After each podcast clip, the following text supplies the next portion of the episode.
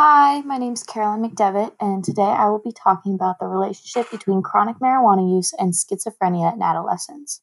This is a fairly new area of study, and there's still need for more replications before a causal claim is made about marijuana use and the risk for schizophrenia. However, more and more evidence is showing a link between the two, as well as other related psychotic disorders. I decided on this topic because I had learned in another class that chronic use of cannabis as an adolescent can lead to psychosis in adulthood, and I was interested as to how marijuana can lead to such an extreme mental disorder and what the risk factors were. As I did some research, I found that there is no causal connection between the two, but an association as well as several different factors that can put an adolescent more at risk. That is what I plan to discuss with you all today, and I hope you learn something.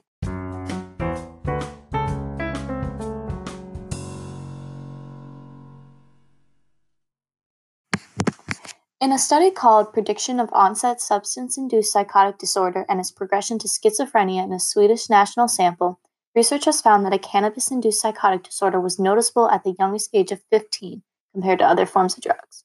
There was also the highest cumulative risk for progression to schizophrenia from a cannabis induced psychotic disorder. NPR put out an article, Daily Marijuana Use and Highly Potent Weed Linked to Psychosis, explaining individuals who began using cannabis as early as 15 have a higher risk for developing psychosis. As for duration and amount, those who smoke daily are three times more likely to experience a psychotic episode compared to someone who has never used the drug. And those who smoke highly potent weed of a 10% THC or more are four times more likely to develop psychosis. The rate of use abusing cannabis jumped from 3 to 29.6% from ages 12 to 16 years, respectively, according to the article. Genetic vulnerability to schizophrenia is associated with cannabis use patterns during, during adolescence. Although there is no clear causal relationship as to why this is the case, many associations have found between risk factors of schizophrenia in adolescents who chronically use cannabis. According to the article An Introduction to the Complex Connection Between Cannabis and Schizophrenia, cannabis is the most commonly used illicit drug globally. Our textbook states that about 8.3% of the population for people just over the age 11 smoke monthly. THC is the psychoactive ingredient found in cannabis that causes pleasurable effects of relaxation and euphoria, as well as the negative effects like anxiety attacks and paranoia that can lead to cannabis induced psychosis, which is discussed in the article Cannabis Use in Young People The Risk for Schizophrenia. This article explains that THC is a cannabinoid agonist, meaning with excessive use, the CB1 receptor can be overstimulated. This can modulate the rate of firing from the dopaminergic system to the striatum, which may be a factor in a cannabis induced psycho- psychotic state. Over a five year period, heavy cannabis users have been found to have bilaterally reduced hippocampal and amygdala volumes and a loss of gray matter in the lateral and third ventricle.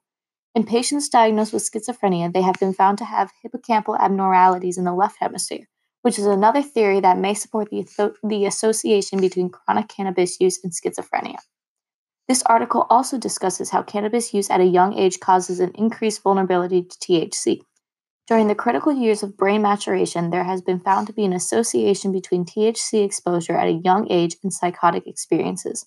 It theorizes that the brain during adolescence may be more vulnerable when exposed to cannabis, and it explains that the development of endocannabinoids during the critical developmental period could impact the maturation of other key neurotransmitters, like dopamine, for example, that with too much of can cause an increase of schizophrenia. Besides the risk factor that comes with chemical compounds of cannabis, genetics is another risk factor for the association between heavy use and schizophrenia. According to the study, genetic vulnerability to schizophrenia is associated with cannabis use patterns during adolescence. There is evidence for a genetic overlap between schizophrenia and cannabis use. The results of this study found that people with high genetic risk for schizophrenia was associated with a stronger increase in cannabis use between the ages of 16 and 20, while those with a lower genetic risk was associated with a decrease in cannabis use for the same age range. Another study called Acute Effects of Smoked Marijuana in Marijuana Smokers at a Clinical High Risk for Psychosis found that those with a high familial risk for schizophrenia tend to experience the psychotic like states for marijuana use, especially in adolescents. They compared this effect to a con- control group of individuals not at a high risk for schizophrenia and found that this low risk group did not experience the psychotic like symptoms after smoking. This study cites a larger experiment that found high risk patients who experienced cannabis induced psychosis over, were five times more likely to develop schizophrenia later than those who did not. There is also a high genetic predisposition for substance abuse disorder in adolescents with substance induced psychotic disorder. The article Nine Substance Induced Disorders explains virtually any substance can lead to a psychotic state if it is abused in large enough quantities over a pr- prolonged period of time. Criteria to have a substance induced disorder is the following prominent and persistent disturbance in mood characterized by depression or less interest in activity. Symptoms will develop a month after substance intoxication or withdrawal. The disturbance is not exclusively during a delirium, it is not able to be explained by a mood disorder, and the symptoms cause significant distress. There has been an association made in earlier studies that young adults with schizophrenia like symptoms are also more likely to suffer with issues of substance abuse. This may be caused by an individual starting with a substance abuse problem, and the consistent use of cannabis may lead to the development of psychosis, which are very similar symptoms to schizophrenia. It is very possible for both genetic factors and environmental factors to play a role in the risk for development of schizophrenia, as our earlier study says that the her- heritability risk for schizophrenia is 80%, while the risk for substance abuse is a large range from 11 to 84%. Returning to the article, The Complex Connection Between Cannabis and Schizophrenia, researchers found that cannabis use is more prevalent among people with schizophrenia than the general population, and the reasons for this are not entirely clear. One plausible theory is the need for self medication.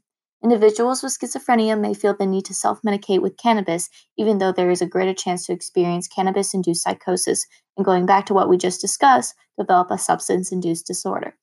Another name for this was discussed in the article Cannabis Use in Young People, and is called reverse causality, which leads young individuals with an increased psychotic risk to turn to cannabis use. Our first article discussed that those at an increased psychotic risk but still premorbid, may hasten the onset of psychosis with chronic cannabis use. A second theory for this relationship was discussed in the study Acute Effects of Smoked Marijuana in Marijuana Smokers at a Clinical High Risk for Psychosis, which states individuals with schizophrenia have motivation for chronic cannabis use due to the arousing effects, the potential interaction with altered dopamine, and also as a way to cope with anhedonia. This theory also raises that question that those with a lower risk for schizophrenia cause for less experimental behavior compared to those at a higher risk. These theories were collected from several different studies and summarized analytically to represent the many different associations and risk factors that have been found between schizophrenia and cannabis use among adolescents. As of now, more studies must be completed before a casual claim can be made, but I believe the information currently available is very interesting to theorize about and makes me want to stay up to date about the newest research findings about this topic.